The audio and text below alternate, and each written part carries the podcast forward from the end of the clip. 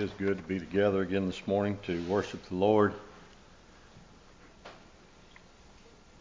You know, things come into our life that remind us of things in the past sometimes, and uh, I was just reminiscing a little bit. Uh, it's been good to have uh, Brendan in our home a little bit. I mean, we see him about this much, but see, I remember his daddy when he was younger than he is. So uh, it's uh, been a little good to uh, renew some of those things. There's a couple of verses in Jeremiah, and you don't need to turn to this, but it's right after our Sunday school lesson today that caught my attention in preparation for this morning.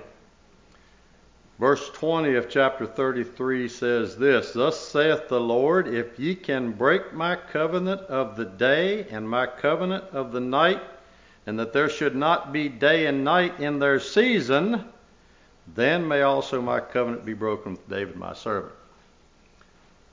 And you drop down to verse 25, and it says this Thus saith the Lord, if my covenant be not with day and night, and if I have not appointed the ordinances of heaven and earth, uh, and that's where my mind went this morning, not on the link between that and and his covenant with David, but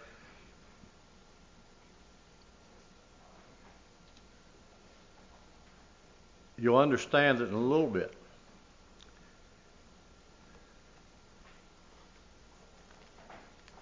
And then a verse that Caleb I'm sorry, that Andrew uh, read this morning.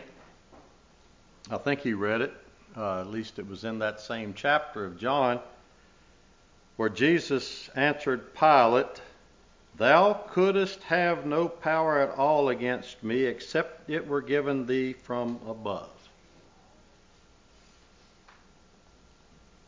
The title I have is Who, or I'm sorry, God is in control. I put, about to put it in a question. Who is in control? And those verses in Jeremiah said he's got a covenant with day and night, and you can't break that. Jesus told Pilate, if God hadn't given you any power, you couldn't, I mean, God doesn't give it to you, you don't have any power over me. And a window sticker is sort of what started all this in my thought process. I think it said, relax, God is in control. Now I thought, you know, usually we think of bumper stickers. This was on the back window of a car. But I thought maybe it would be better to say, rejoice, God is in control. Because man's got it all messed up. Um, maybe just a little bit. Um, people might say it was happenstance, but I don't quite see it that way. I had heard something in years past, but after I'd already printed my notes off this morning, somebody sent me a link to something that seems absurd, but it gives a picture into what man's thought process is. And some of you probably heard about the individual that thought they ought to move the deer crossing signs to where it's safe for the deer to cross because the deer are crossing at those signs and they shouldn't be crossing out there in the 65 mile an hour speed limit. We think it's absurd. But this individual was petitioning people to move those signs to tell the deer it's safe to cross here and thought they ought to put them in a school zone where it's 25 so that that they, uh, and the person was serious. I'm going to tell you something God's still in control, and those deer are going to go at their instincts. Man's not going to change it. And man's not going to change a lot of other things either because man is not in control. And even if I want to be in control, God is still in control. And it's the quicker I let Him be in control, the better off it'll be in, in life for everybody. And so I think a lot of you know that we do some farming. And so weather is on my mind a lot. Well, I, it's, it's sort of amusing when I look at the weather forecast. And you see earlier in the week, there was not the mention of rain, no thunderstorms, no nothing for a whole week. Well, then the next day it's got thunderstorms Tuesday, Wednesday, Thursday, Friday, and Saturday. Well, that gets your hopes up. Well, the next day it's, well, there's nothing on uh, Wednesday. And then the next day, well, you got a chance of thunderstorms on Tuesday. Who's in control? Someone said this that has the the uh, ability to irrigate. They said they put two inches of rain on their corn and they couldn't tell any difference. They put two more inches on and then it looked a little better. Well, we were blessed this week at Mount Solon to get a half an inch. And you know, our corn looked a whole lot better when it came God's way. God is still in control.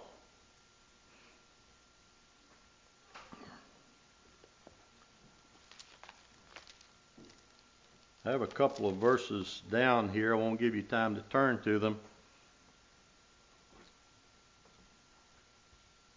The writer of Ecclesiastes says this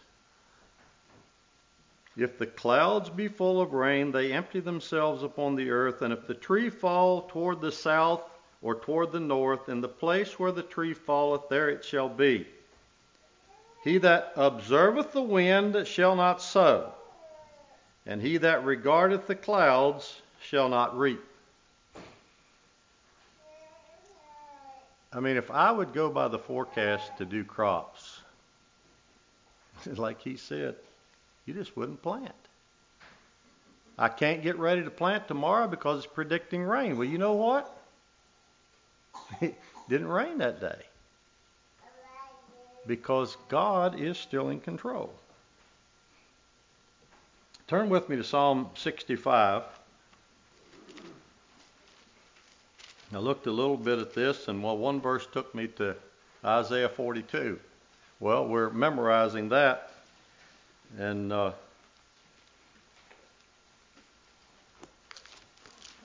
the verse that that came up was this one. Thus saith the Lord, thus saith God the Lord, He that created the heavens and stretched them out, He that spread forth the earth and that which cometh out of it, He that giveth breath unto the people upon it, and spirit to them that walk therein. That's Isaiah 42, verse 5, that we just memorized or at least worked on. But notice what it says in Psalm 65, and I want to read this psalm this morning. Praise waiteth for thee, O God, in Zion, and unto thee shall the vow be performed. O thou that hearest prayer, unto thee shall all flesh come. Iniquities prevail against me. As for our transgressions, thou shalt purge them away. Or God's going to make a remedy for our transgressions. Verse 4 Blessed is the man whom thou choosest and causest to approach unto thee, that he may dwell in thy courts. We shall be satisfied with the goodness of thy throne, even of thy holy temple. By terrible things in righteousness wilt thou answer us, O God of our salvation. Who art the confidence of all the ends of the earth, and of them that are afar off upon the sea, which by his strength setteth fast the mountains, being girded with power which sitteth the noise, which stilleth the noise of the noise of the seas, the noise of their waves, and the tumult of the people. They also that dwell in the uttermost parts are afraid at thy tokens. Thou makest the outgoings of the morning and evening to rejoice. Thou visitest the earth and waterest it. Thou greatly enrichest it with the river of God, which is full of water. Let me read that part of that verse again. Thou visitest the earth and waterest it. Thou greatly enrichest it with the water of God, which is full of water. Thou preparest them corn when thou hast so provided for it. Thou waterest the ridges thereof abundantly. Thou settlest the furrows thereof. Thou makest it soft with showers. Thou blessest the springing thereof. Thou crownest the year with thy goodness, and thy paths drop fatness. They drop upon the pastures of the wilderness, and the little hills rejoice on every side. The pastures are clothed with flocks, the valleys also are covered over with corn. They shout for joy, they also sing. God is in control. Period. Whether we accept it or not, He still is in control. And so, you know, I think about the last year and a half. We thought, well, COVID's behind us. Now, the Delta variant, or whatever else you want to put on it. God's still in control. Period.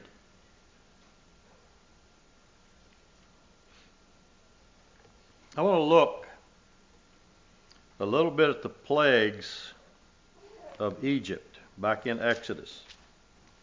Now, I'm not going to look at the plagues so much as the control of God in these plagues. And it's significant to me. God said it, it happened just like He said it. God revoked it, and it happened. Every time, without fail. I want to start in Exodus chapter 7. This is actually before the plagues.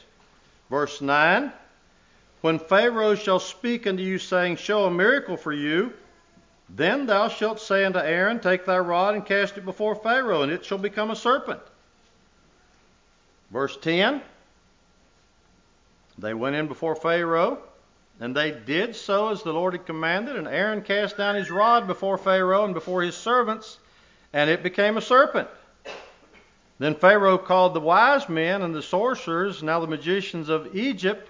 They also did in like manner with their enchantments, for they cast down every man his rod, and they became serpents. But Aaron's rod swallowed up their rods. God said, Here's a sign for you to give to Pharaoh. So let's drop down to the first plague, down to verse 19 of chapter 7. The Lord spake to Moses, saying to Aaron, Take thy rod and stretch out thine hand upon the waters of Egypt, upon their streams, upon their rivers, and upon their ponds, and upon all their pools of water, and they, that they may become blood and that there may be blood throughout all the land of Egypt, both in vessels of wood and in vessels of stone. The end of verse 20 all the waters that were in the rivers were turned to blood, and the fish that was in the river died. And the river stank, and the Egyptians could not drink of the water of the river, and there was blood throughout all the land of Egypt. And the magicians of Egypt did so with their enchantments. That lasted for seven days, according to the end of that chapter. Verse 25 says that in seven days were fulfilled after that the Lord had smitten the river.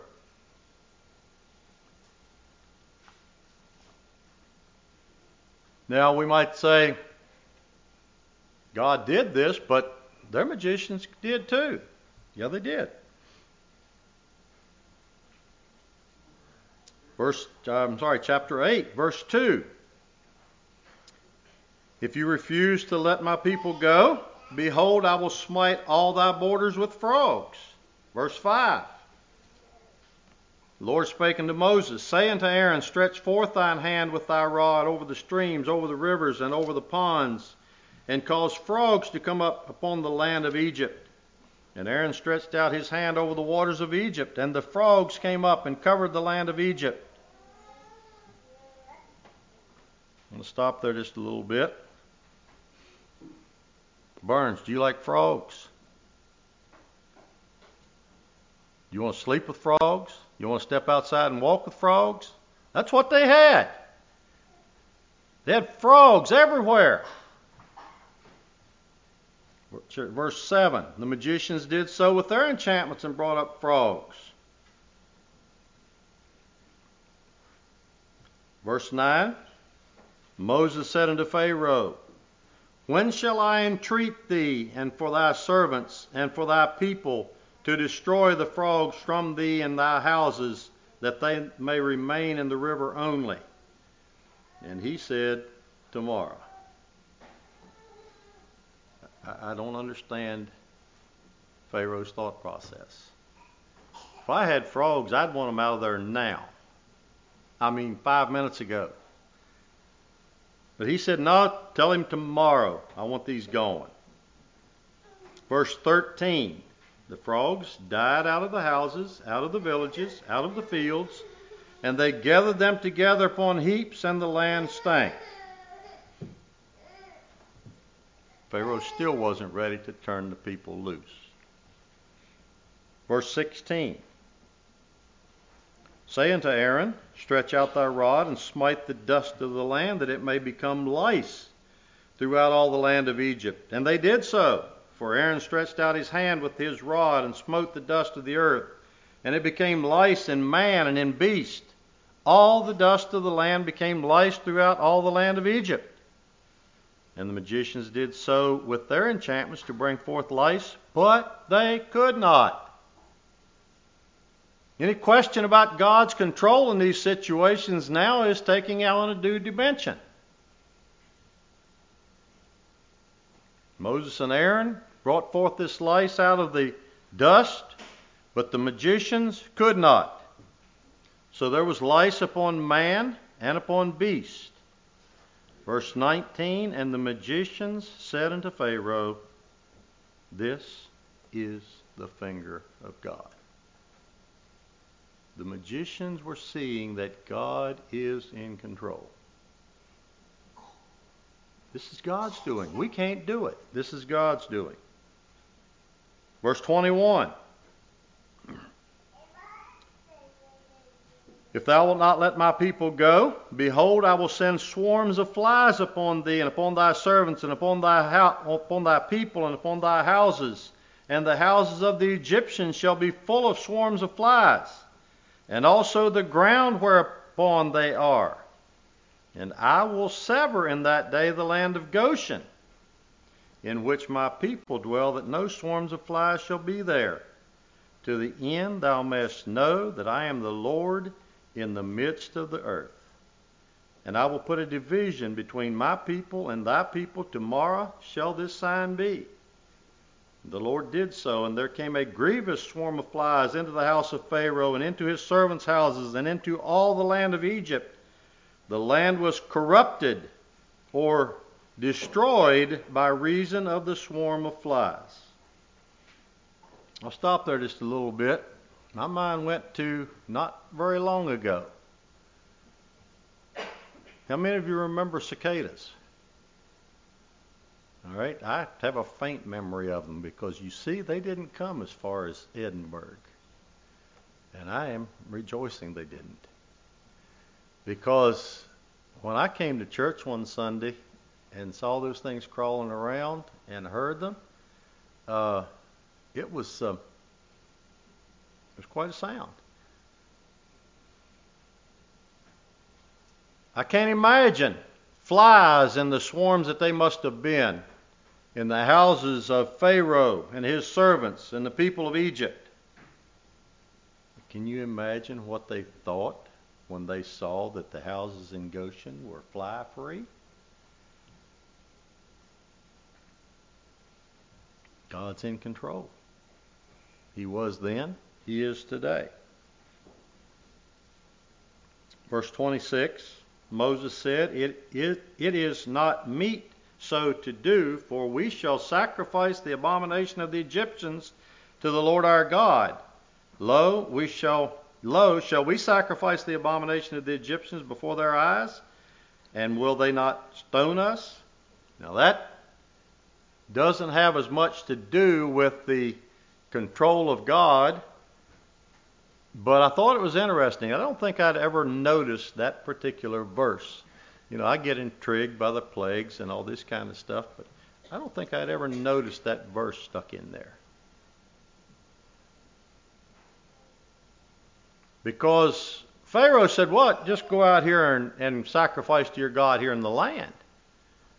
Moses said, That won't work. Because our sacrifices are going to be animals that are sacred to you and can't be killed, and when your people see us killing those animals, they're going to come out and destroy us. It was interesting when I came across this, and I'll, read this in the Amplified. It says this Moses said, It is not suitable or right to do that, for the animals the Egyptians hold sacred and will not permit to be slain are those which we are accustomed to sacrifice to the Lord our God. If we did this before the eyes of the Egyptians, would they not stone us? Because you see, they took these animals. Um,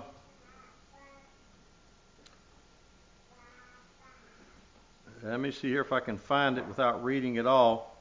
Um, perhaps few people were more superstitious than the Egyptians. Almost every production of nature was an object of their religious worship the sun, moon, planets, stars, the Nile, river Nile, animals of all sorts, from the human being to the monkey, dog, cat, and ibis, it's a kind of bird, and even the onions and leeks which grew in their gardens. Jupiter was adorned by them under the form of a ram, Apollo under the form of a crow, and they other other gods were put under the form of certain animals, and they were sacred. So Moses said, "We can't offer this this sacrifice to God." Well, now God had said, "You need to go out of Egypt." But even on top of that, Moses said, We can't do it here because this would happen. So Pharaoh got tired of these flies. Verse 30 Moses went out from Pharaoh and entreated the Lord, and the Lord did according to the word of Moses, and he removed the swarms of flies from Pharaoh, from his servants, and from his people. You notice what the next phrase said? There remained not one. Now, I don't like flies. And if I have one flying around in my living room, I'm trying to get him. When God does it, He does it completely. It says there remained not one. And I'm simple enough to believe that when God did it, He did it completely and they couldn't find another fly. But this still didn't work with Pharaoh, verse 32. Then, chapter 9, verse 3. Behold, the hand of the Lord is upon thy cattle which is in the field, upon the horses, upon the asses, upon the camels, upon the oxen, and upon the sheep. There shall be a very grievous murrain, and the Lord shall sever between the cattle of Israel and the cattle of Egypt, there shall nothing die of all that is the children's of Israel. Verse 6 The Lord did that thing on the morrow, and all the cattle of Egypt died, but of the cattle of the children of Israel died not one. Pharaoh sent, and behold, there was not one of the cattle of the Israelites dead. Now, I'd be glad for some input after the service this morning because some of these things and putting it all together, um, it's a little hard for me to grasp some of these things because later on you're going to find out that any of the livestock that was out in the field were killed by the hail. Um, this, uh,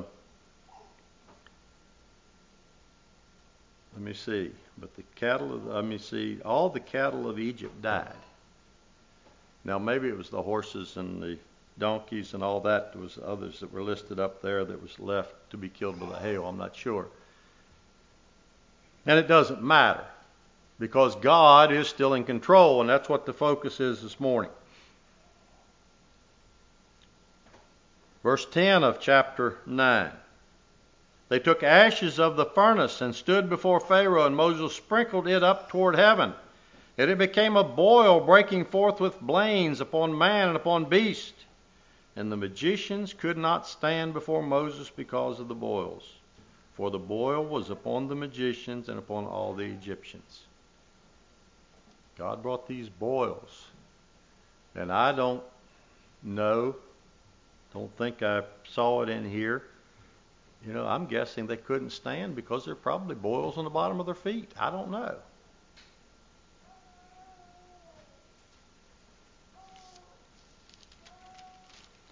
God tells them there's going to be some more yet.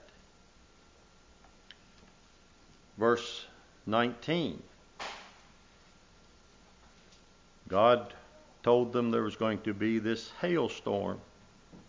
Verse 19 says, Send therefore now and gather thy cattle and all that thou hast in the field, for upon every man and beast which shall be found in the field and shall not be brought home, the hail shall come down upon them, and they shall die. Verse 20 He that feared the word of the Lord among the servants of Pharaoh made his servants and his cattle flee into the houses. And he that regarded not the word of the Lord left his servants and his cattle in the field. See, they still has, haven't grasped that God is in control of all this and what he says he's going to do. Verse 23 Moses stretched forth his hand, forth his rod toward heaven. And I underlined that one there. I don't know if there's any significance. But if you noticed in some of the earlier plagues, it talks about Moses telling Aaron to use the rod. Now it says that Moses stretched forth his rod towards heaven. Continuing to read, the Lord sent thunder and hail, and the fire ran along upon the ground, and the Lord rained hail upon the land of Egypt. So there was hail and fire mingled with the hail, very grievous, such as there has was none like it in all the land of Egypt, since it became a nation. And the hail smote throughout all the land of Egypt, all that was in the field, both man and beast. And the hail smote every herb of the field, and brake every tree of the field. Only in the land of Goshen, where the children of Israel were, was there no hail.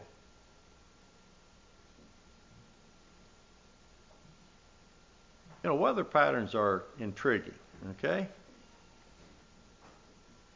But you know, the quicker we just get out of the way and let God do His thing, the better off we are.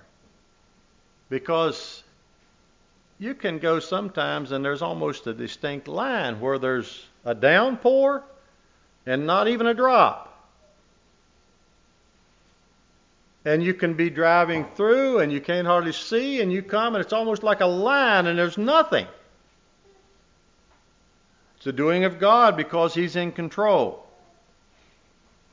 Verse 29 Moses said unto him, As soon as I am gone out of the city, I will spread abroad my hands unto the Lord, and the thunder shall cease, neither shall there be any more hail, that thou mayest know how that the earth is the Lord's.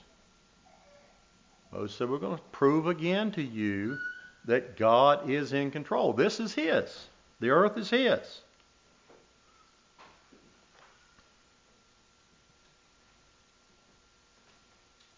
Chapter 10, verse 4.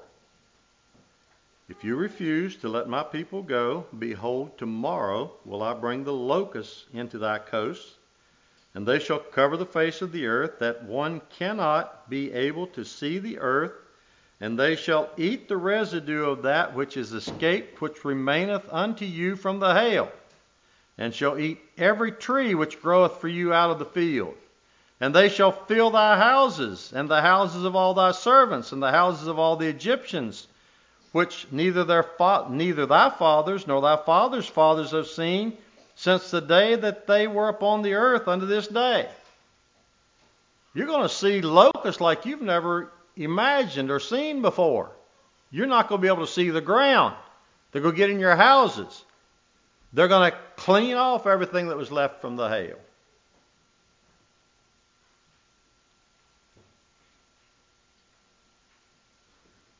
Verse 13.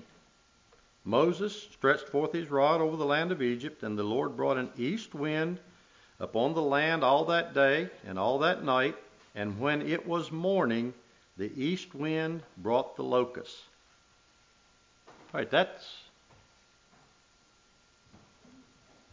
I don't know. I, I, the English language don't do very good on this one, or at least my mind doesn't. Um, it's amazing. God brought those locusts in on the east wind.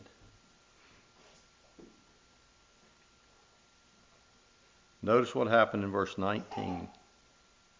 The Lord turned a mighty strong west wind, which took away the locusts and cast them into the Red Sea. There remained not one locust in all the coasts of Egypt. He brought them in, he cleaned them all out, every one of them. You have any question about whether God is in control of these things? You know, I say I don't have any question about that. But too many times I act like I don't understand that.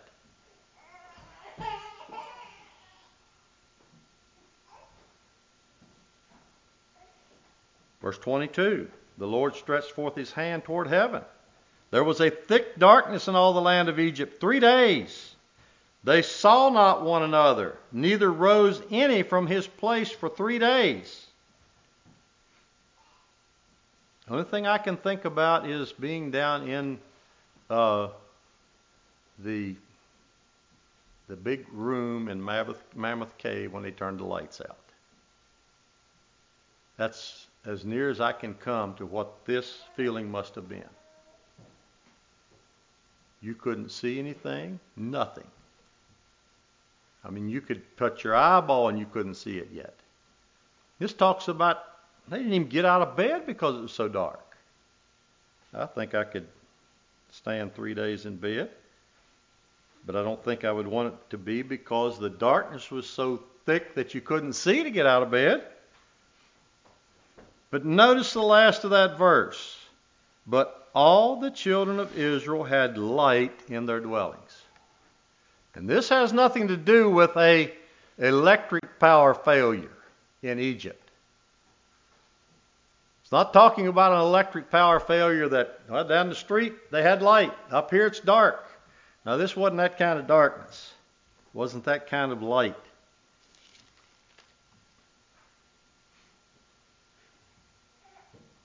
Verse 28 Pharaoh said unto him, Get thee from me, take heed to thyself, see my face no more, for in that day thou seest my face, thou shalt die. And Moses said, Thou hast spoken well, I will see thy face again no more. Pharaoh's getting to where he's about got enough, but I still don't think he comprehends that God is in control for some reason. Well, you know, you go back and look at it, you read phrases where Pharaoh hardened his heart, you read phrases where God hardened Pharaoh's heart, and I don't want to get into that this morning. But Pharaoh said, If you see me again, you're going to die. And I take that to mean that Pharaoh's going to end Moses' life. He's done with this. He hadn't recognized that this isn't Moses he's working against, it's God he's working against through Moses. Chapter 11, verse 4 Moses said, Thus saith the Lord, About midnight will I go out into the midst of Egypt. All the firstborn in the land of Egypt shall die, from the firstborn of Pharaoh that sitteth upon his throne, even unto the firstborn of the maidservant that is behind the mill, and all the firstborn of beasts. This was the prediction that God gave to Moses. No, wasn't a prediction. Because this was already settled. This is what is going to happen.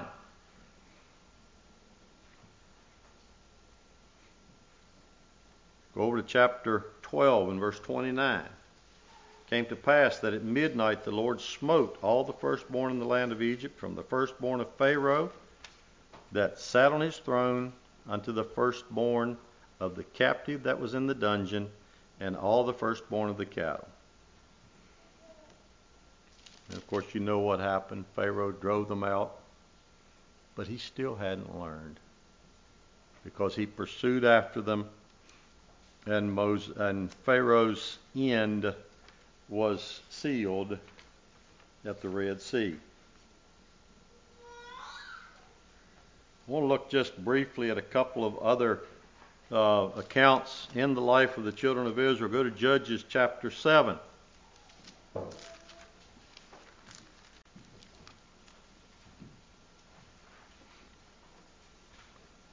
You're probably familiar with the the story of Gideon. And I'm not going into the story of Gideon, but I'm, we're talking about God being in control. So look at chapter 7, verse 6. And this is when the army was being um, limited by God. Verse 6 says, The number of them that lapped, putting their hand to their mouth, were 300 men. But all the rest of the people bowed down upon their knees to drink water. And the Lord said unto Gideon, By the 300 men that lapped will I save you, and deliver the Midianites into thine hand, and let all the other people go every man into his place. So the people took their victuals in their hand and their trumpets, and he sent all the rest of Israel, every man into his tent, and retained those 300 men, and the host of Midian was beneath him in the valley.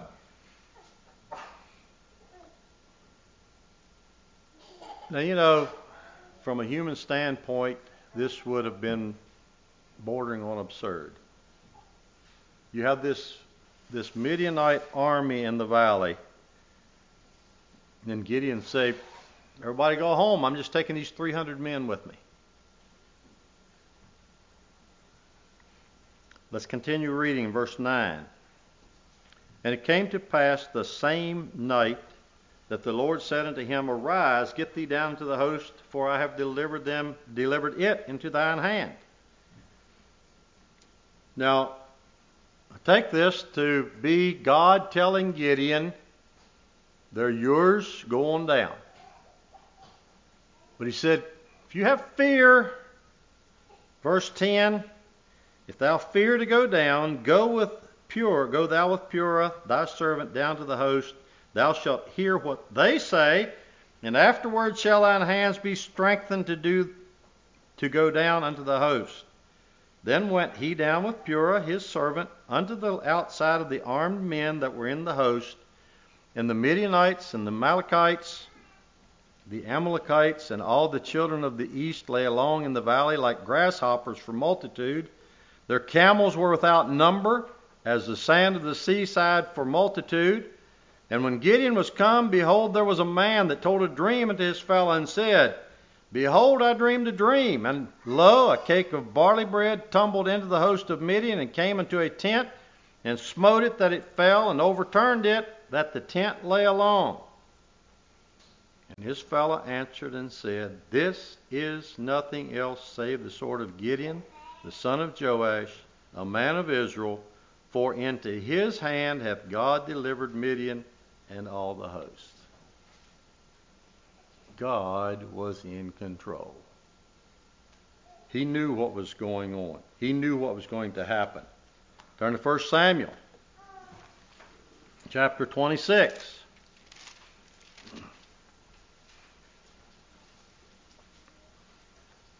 In verse 6,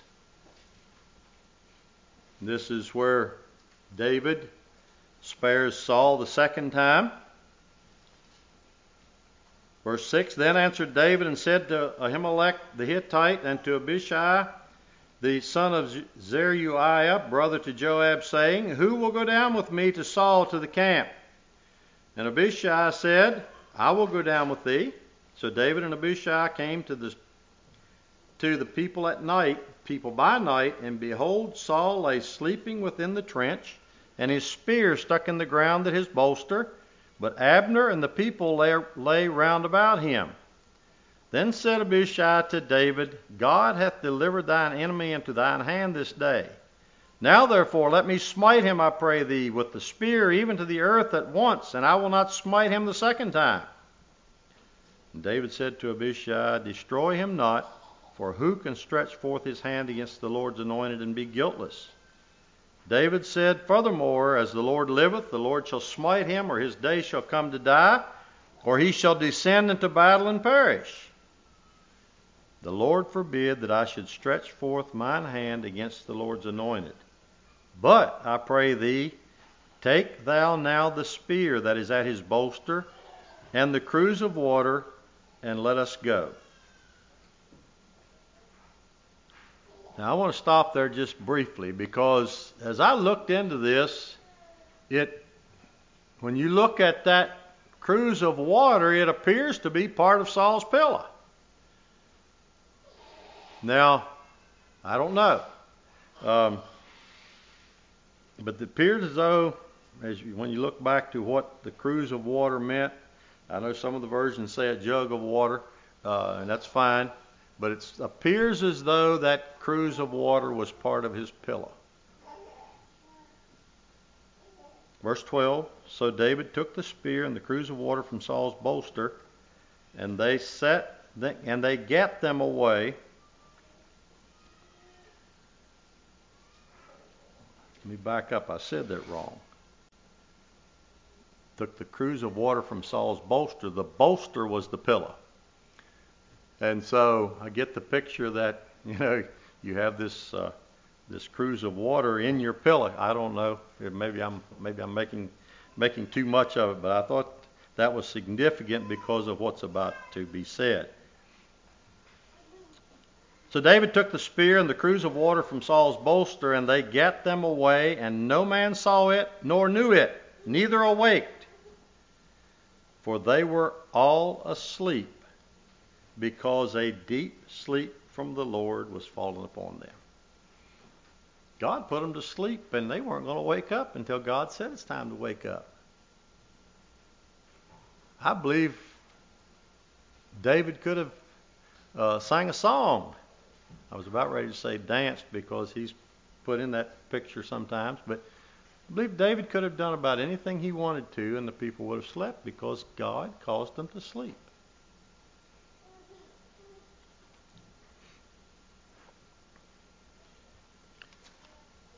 I want to go yet to Matthew.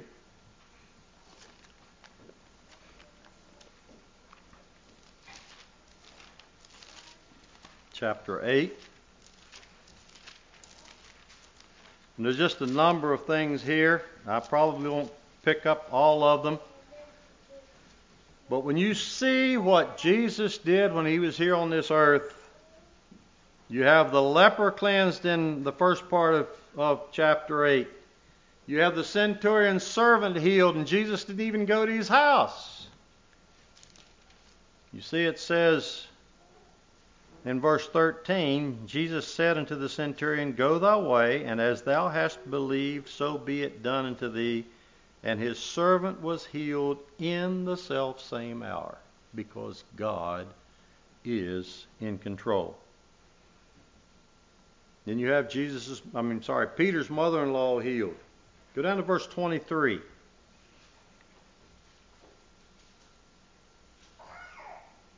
says this And when he was entered into a ship, his disciples followed him, and behold, there arose a great tempest in the sea, insomuch that the ship was covered with the waves. But he was asleep. And his disciples came to him and awoke him, saying, Lord, save us, we perish. And he saith unto them, Why are ye fearful, ye of little faith? Then he arose and rebuked the winds and the sea, and there was a great calm.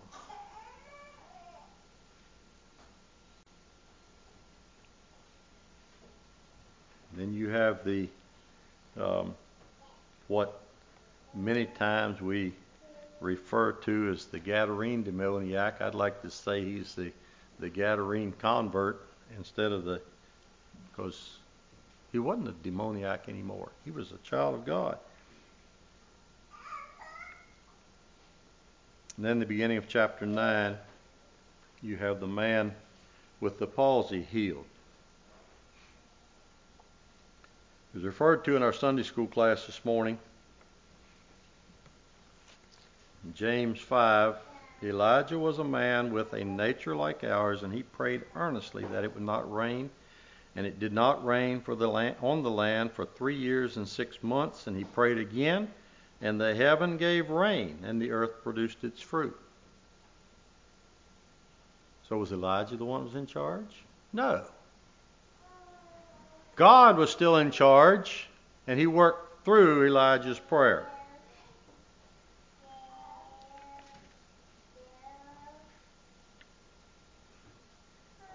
Song came to my mind. It's not necessarily about what I've been talking about this morning, but do we know the the uh, song, God is Still on the Throne, well enough to sing a verse? Have you started for glory and heaven? Have you left this old world far behind? In your heart is the Comforter dwelling. Can you say, Praise the Lord, He is mine? Have the ones that once walked on the highway gone back and you seem all alone? Keep your eyes on the prize for the home in the skies. God